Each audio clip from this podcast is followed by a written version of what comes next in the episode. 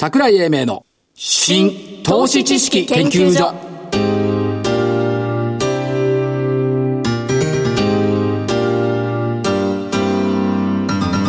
この番組は NPO 法人日本 IFA 協会の協力でお送りします。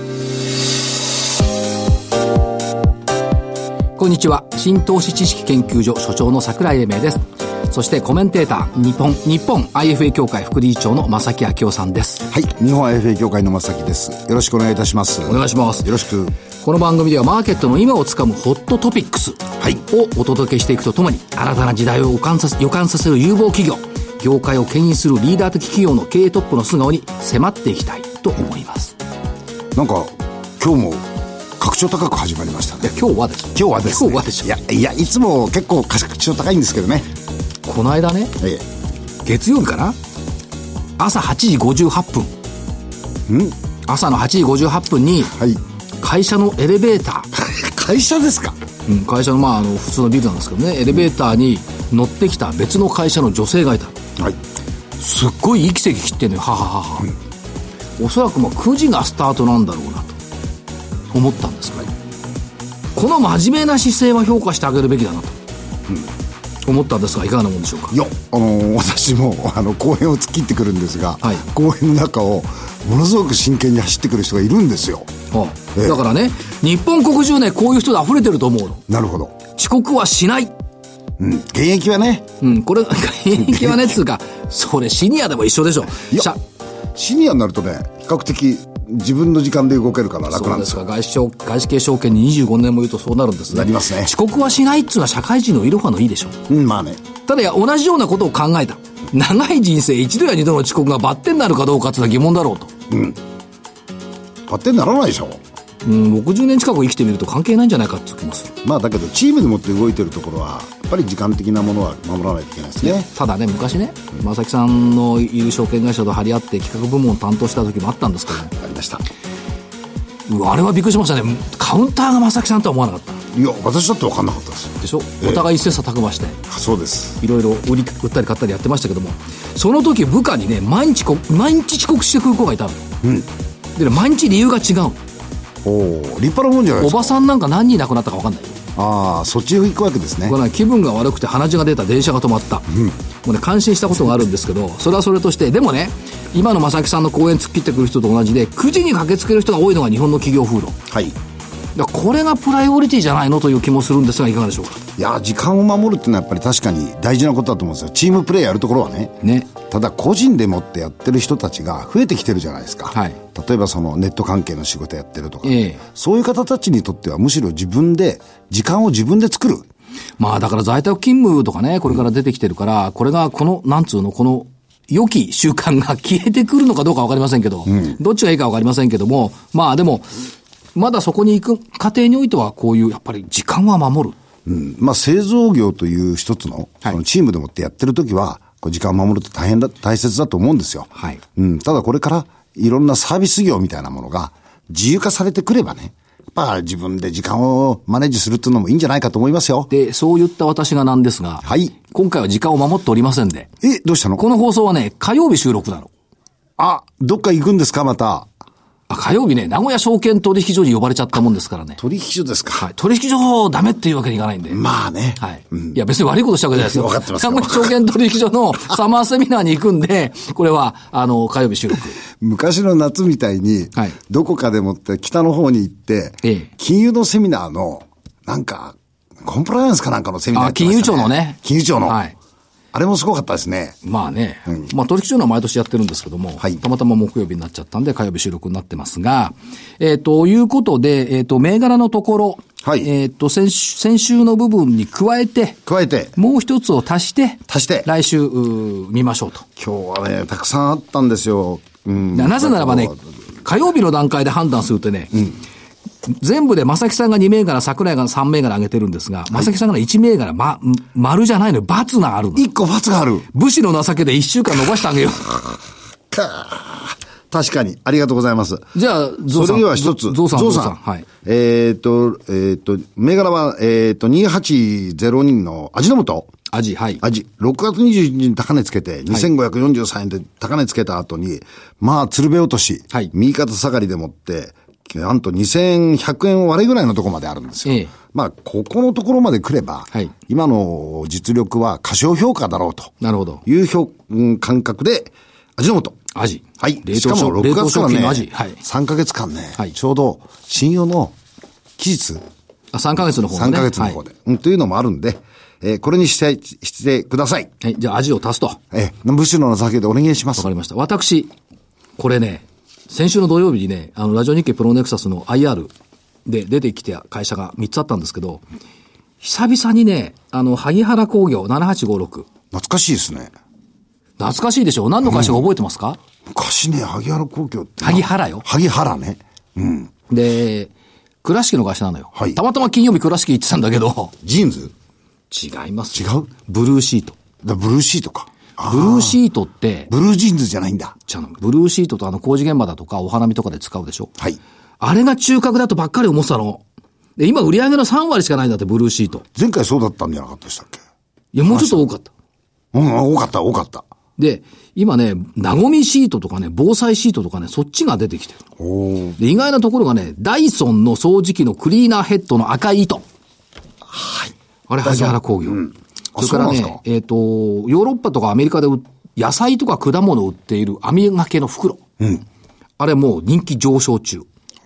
それから、リチウムイオン電池の機械の方ね、リチウムイオン電池のセパレーターフィルム切断する機械とか、いろんなものやってんのよ。業績絶好調。分割も発表。ということで、萩原工業を一社足しておきます。一社足して。はい。はい。わかりました。ということで、えーこの後は本日のゲストにご登場いただきます。はい。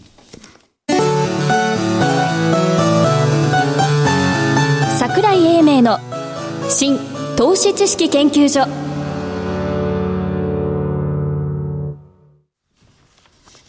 それでは本日のゲストをご紹介しましょう。証券コード3965。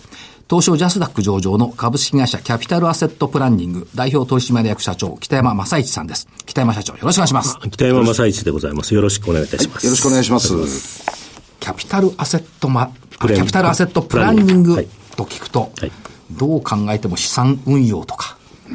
そういう感じかなと思うんですが、簡単に業用を改めてご説明いただけこれますか？もともとあの、キャピタルアセットプライシングモデルと、ノーベル経済学賞、ウィリアム・シャープの、シャープさんはい。あの、ノーベル経済学賞の対象になったコンセプトから社名を取りまして、はい。えー FT と IT を統合しながら、えー個人の最適なアセットアロケーションと、はい。えー次世代への財産額を円滑に、はいえー移転するという、はいそういう、まあ、かいあの、えーミッションを、えー会社のミッションにしまして、はいえーやってる会社でございます。まあ、二つのあのビジネスがございまして、一つは銀行証券生命保険会社向けのシステムを提供するというのが一つのビジネスでございます。もう一つのビジネスが、システムプラットフォームを使いながら、えー実際の事業承継、財産承継、コンサルティングをするという、はいまあ、二つのビジネスをやっております。まあ、それがキャピタルアセットプランニングの、まあ、大きなビジネスでございまして、まあ、一番皆様方がご存知の私どものプロダクトというのは、まあ、いわゆる生命保険会社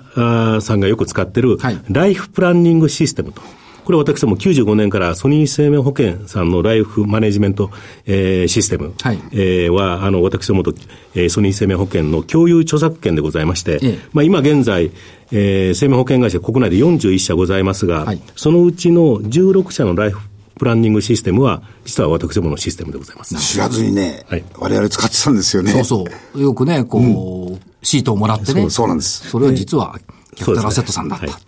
で、あの、生命保険会社だけではなくて、今、はい銀行証券会社のライフ、えープランのシステムも、あの、私ども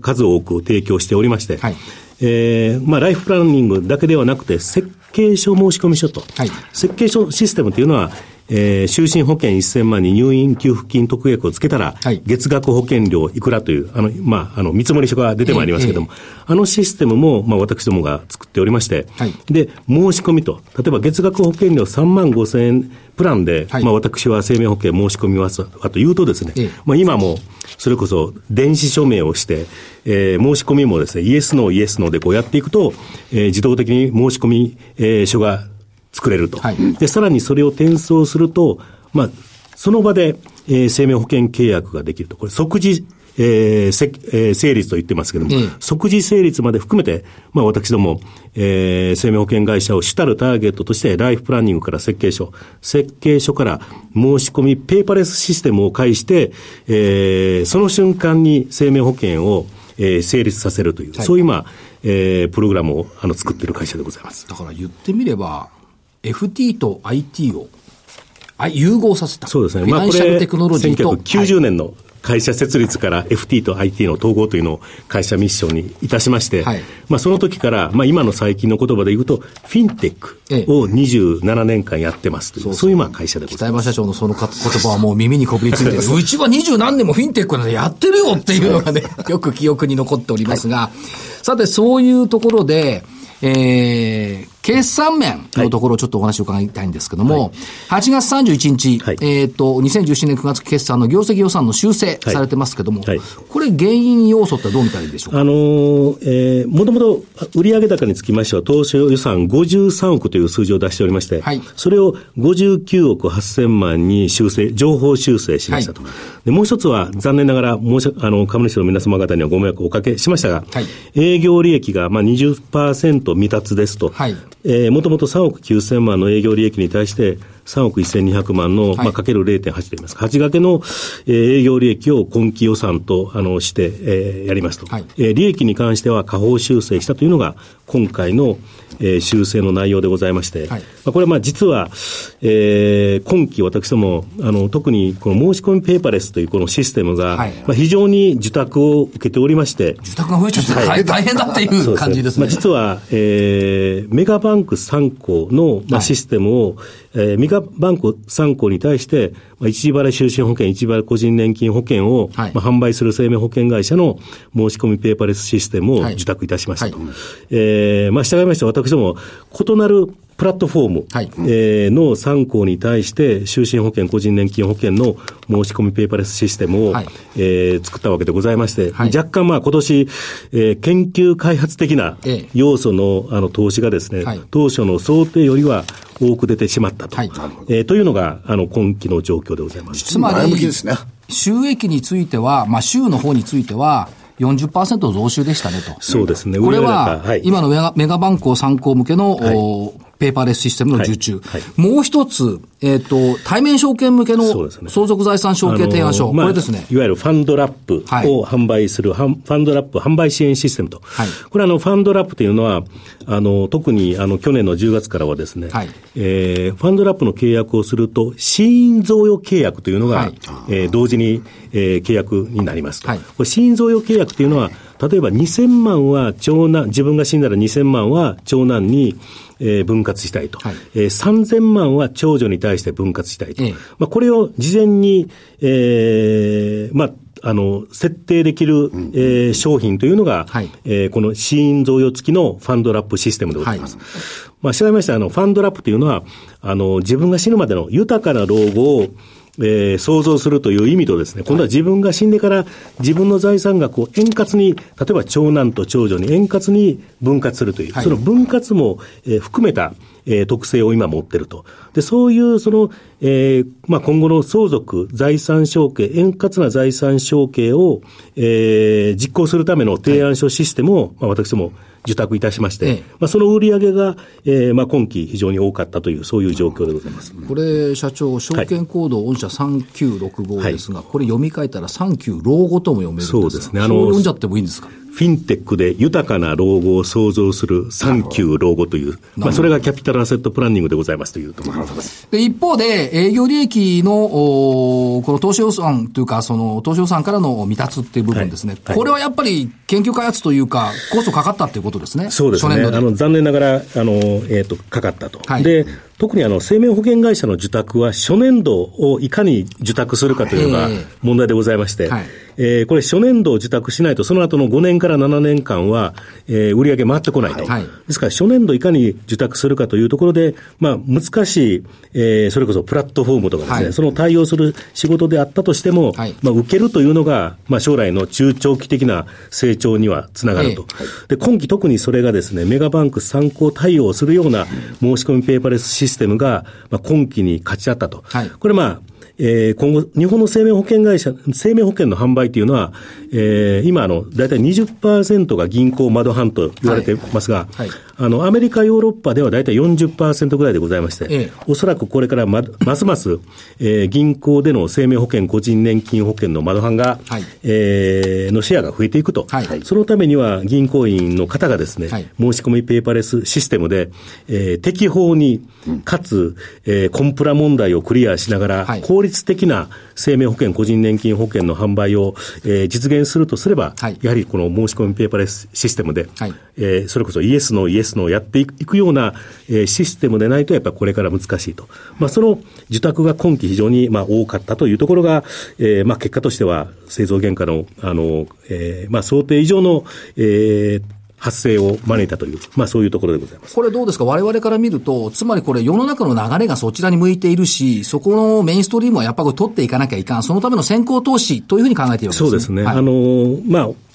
一時的な、はい、あの費用でございますが、まあ、R&D 的な、研究開発的なところで、今期やはりその部分は、えー、支出せねばならない。はい、まあ、ただ、それがちょっと若干想定よりも多かったという、はい、まあ、そういうような状況でございます。ただ、まあ、あれですよね、あの社長、売上高の増収額でいくと17億円でしょ。そうです、ね。17億円増やしたったら、そっちを評価してもいいかなという気もするんですが、いかがでしょう？私ども、あの、1990年に、あの、設、あの、創立したわけでございますが、はい、売上高が17億円をまあ、実は超えるのに 21年かかりまして、はい、その21年に相当する、えー、売上高17億円というのが去年から今年1年間で達成したと。はい、まあ、従いまして、あの、私どもの社内ではですね、非常にまあ、えー、よくやったという 一方でですね、えー、やはり、あの、研究開発的な要素でですね、はい、営業利益下がったことに関しては、反省をしようという、まあ、二つの、えー、側面から、えー、まあ、今期の、えー、増収と、えー、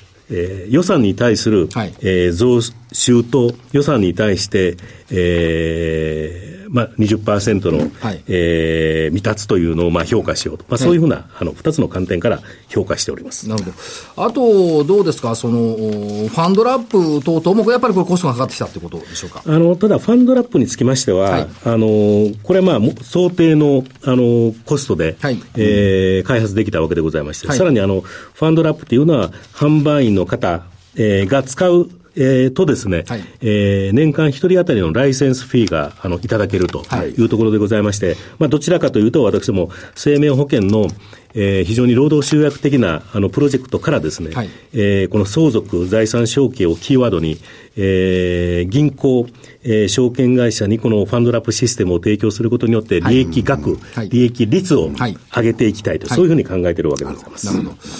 それでこそ、産休老後。そうですね。これをミッションにされていく。はい。あの、個人、日本の個人の、えー、それこそ個人金融資産を適切なアセットアロケーションに誘導すると。はい。えー、これアメリカに比べると、やっぱりその、えー、投資信託、個別株式の、えー、取得がですね、はい、えー、2分の1ぐらいであると。はい。えー、まあ、したがって、あの、えー、将来の、その、えー、老後の資金を、えー、確保しようとするとですね、えー、リスク強度に合わせた、はい、えー、適切な、あの、アセットアロケーションが必要であると。はい、まあ、それをまあ、私どものシステムで、えー、わかりやすく見せながら誘導したいというふうに考えております。はい、まあ、その意味で、フィンテックを活用しながら、豊かな老後、産休老後を実現したいというのが、会社のミッションでございます。はい、もう一つ、はい、えっと、これね、今流行りの言葉にこれからなると思うんですが、もうちょっと、まだちょっと先かと思いますが、自動化計簿。そうですね。それからアカウントアグリゲーションシステム、これ6月30日すでにプリプレスリリースされてますけども、はい、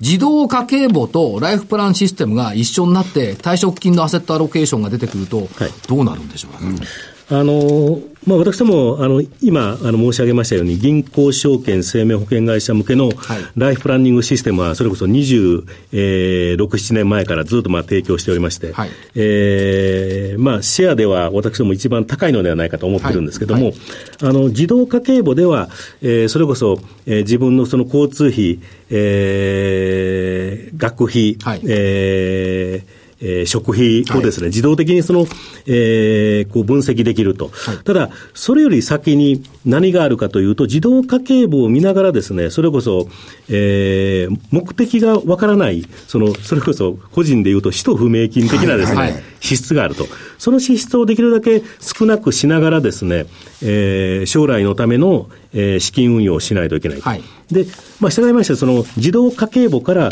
お客様の、その個人の方の、えー、最適なアセットアロケーションをこう表示してですね、はい、えーえー、アカウントアグリゲーションによって、そのお客様がどういうふうな金融資産を持ってるかというのが分かるわけなので、はいそのギャップを見せると、はい、ギャップを見せることによって、どういうふうな、えー、投資信託を買うべきなのかということも提案できるというのが、あの、私どものシステムでございまして、はい、まあ、これあの、年末までにそのシステムを提供しようと、はい、あのリリースしようというふうに考えています。使いか使い方とため方ですな。そうですね。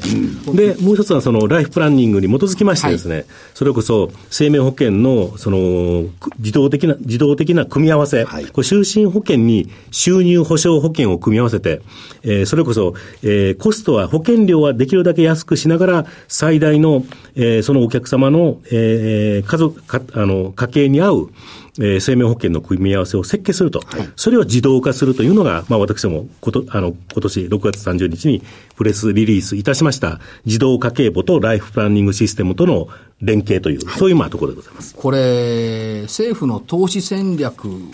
です。成長戦略2017の中にも、自動家計簿っていう言葉出てくるんですよ、ね、はい、あそうですか。つまりそれやっぱり国策にのっとった方向性と、ね、いうことですよね。今、あの、国内で自動家計簿を、あの、えー、リリースしておられる業者が、えー、ベンダーさんがですね、はい、あの、えー、3社、4社あると。はい、まあ、私も、まあ、その3社、4社に対して、えー、それこそライフプランニングシステムを、どこのその、えー、アカウントアグリゲーション、えー、自動家計簿のシステムにも合わせられるような仕様を今考えていると、はい、まあそういう状況でございます。あともう一つ、ちょっとこう目を引いたのは、中国の投信販売を目的としたモデルポートフォリオ。ね、はい。あの、中国はですね、投資信託の販売というのは銀行窓販が非常にあの大きいシェアを占めている。はい。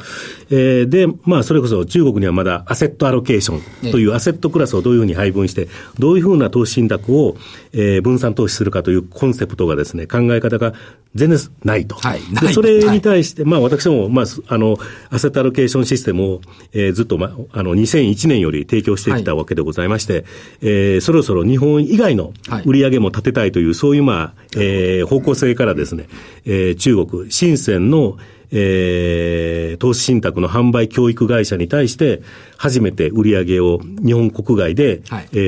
ー、計上したという、そういう状況でございます。ますます拡大とそうですね。あの中国の方にもですね、はい、えー、銀行窓販を介してですね、はい、えー、自分のリスク強度に、投資戦略に合う、投資目的に合う、はい、えー、アセットクラスの配分、アセットアロケーションを、えーしえー、分析しながらですね、それに合う投資信託は何ですかというのをこう出していきたい。まあそういうシステムを、これもまあライセンス課金していこうというふうに考えているわけでございます。もう一つあの昨年拝見して、びっくりしたのは、はい、遺伝的アルゴリズムによる遺産分割業務、瞬間的にこれをこれに分けるというのが出るっていう、これ、ね、AI というかアルゴリズムというか、そうですね、これも発展してますよね。あの、AI はどちらかというと日本ではですね、マスマーケットといいますか、えー、まあ、サラリーマン階層のあの人たちに対して、先ほどの自動家計簿とか、アセット、あの、えー、アカウントアグリゲーション、こうやってるわけでございますが、私どもは若干、まあ、中小企業経営者、えー、資産家の皆様方に対して、それこそ税務も考慮した、うん、えー、タックスマネジメントとアセットマネジメントをどうするかと、はい、そういうまあシステムを、まあ、すでにこうあの動かしてまして、はい、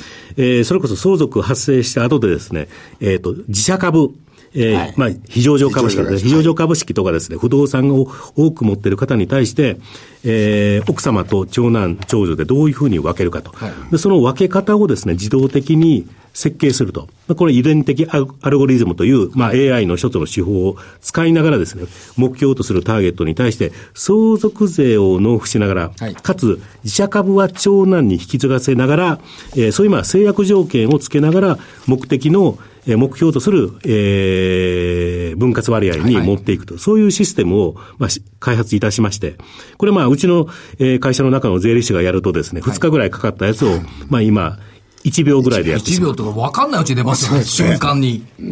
ですか？らおそらくこれからこういう財産分割に関してはですね、はい、今までは弁護士さんとか税理士さんがやっていた、えー、業務がですね、テクノロジーに置き換わると、はい、えー、AI に置き換わると、そういうところもですね、もうそれこそ時間の問題かなというふうに考えているわけでございます。もう一つは、あの、大きなイベントとしては、東京事務所を統合して品川に店という、この話ですね。あの、まあ、私も今まで、あの、国内、あの、東京都内では3つの事務所に、こう、分かれてですね、開発していると。それを、まあ、プロ、システム、えー、開発の、えー、管理を明確に、厳格にしようというところで、品川にですね、今年の12月に、はい、えー、移転して、まあ、一箇所で、えー、システムを管理しながら、えー、開発しよう。まあ、そういうふうな考え方でございます。ですから、まあ、やっぱり一箇所に集まった方が便利ですよね。そうですね。あの、はい、プロセス自体を見える化すると、はい、えー、やはりやっぱり残念ながらやっぱ対面でですね、はい、えー、管理者が、あの、部下のプログラマーを管理するというのが、まあ、一番、えー、厳格に管理できるわけでございまして、はい、まあ、それを実行しようというのが、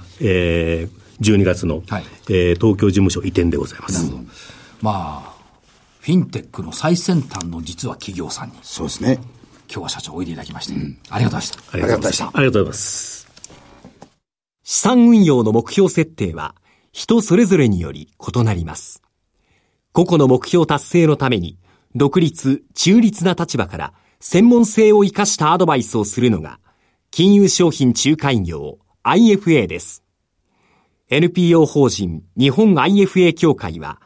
企業 IR 情報を資産運用に有効活用していただくため、協賛企業のご支援のもと、この番組に協力しております。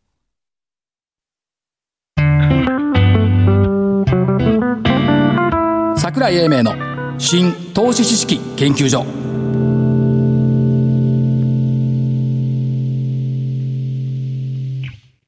この番組は NPO 法人日本 IFA 協会の協力でお送りしました。なお、この番組は投資その他の行動を勧誘するものではありません。投資にかかる最終決定はご自身の判断で行っていただきますようお願いいたします。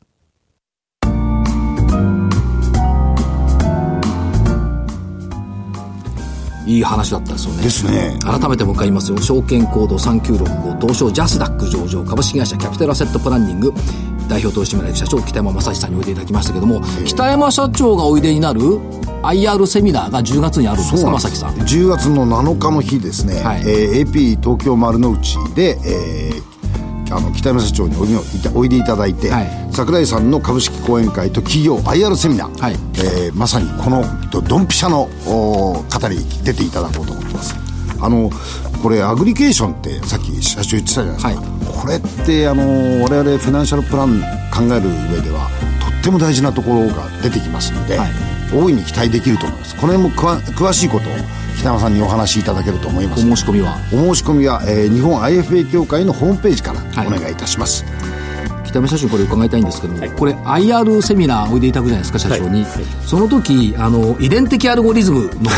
AI ツールは見せてもらえるでしょうか？あの次回は。はい、えー、10月7日は必ず見ていただいて、これね実際見るとね本当にびっくりしますよね。瞬間的にちょこちょこはこれ、次男これとかねスパーンと出るんですよね、はい鉛筆なめなめ1時間も2時間もかかってやったのが1秒ですからね、えー、あの2日3日かかってたやつ。2日3日かかってた。1秒です。ね、はい、びっくりします。早くこういうのって決めないと、うん、結構大変じゃないですか相続とかいうのってそうですねだからもうスパスパスパッと機械に決めてもらった方が喧嘩もなくていいかもしれない確かに、うん、でもこれ維持は入ってますからねちゃんと、うん、機械で決めたやつを再度見ながらやるとあの非常に家族の中での円満な相続にできるというところですね、そうですだから一つの例がちゃんと出ていれば、うん、みんなが頭の中がすっきりして分かりやすいと、そうですねいうところで出てきますんで10月7日場所があ東京の AP 東京丸の内ということですんで、日本 IFA 協会に申し込んでいただいてぜひこの AI をご覧いただきたいと思います。すね、はい。えー、桜井英明の新投資知識研究所、本日はこの辺りで失礼します。お相手は新投資知識研究所、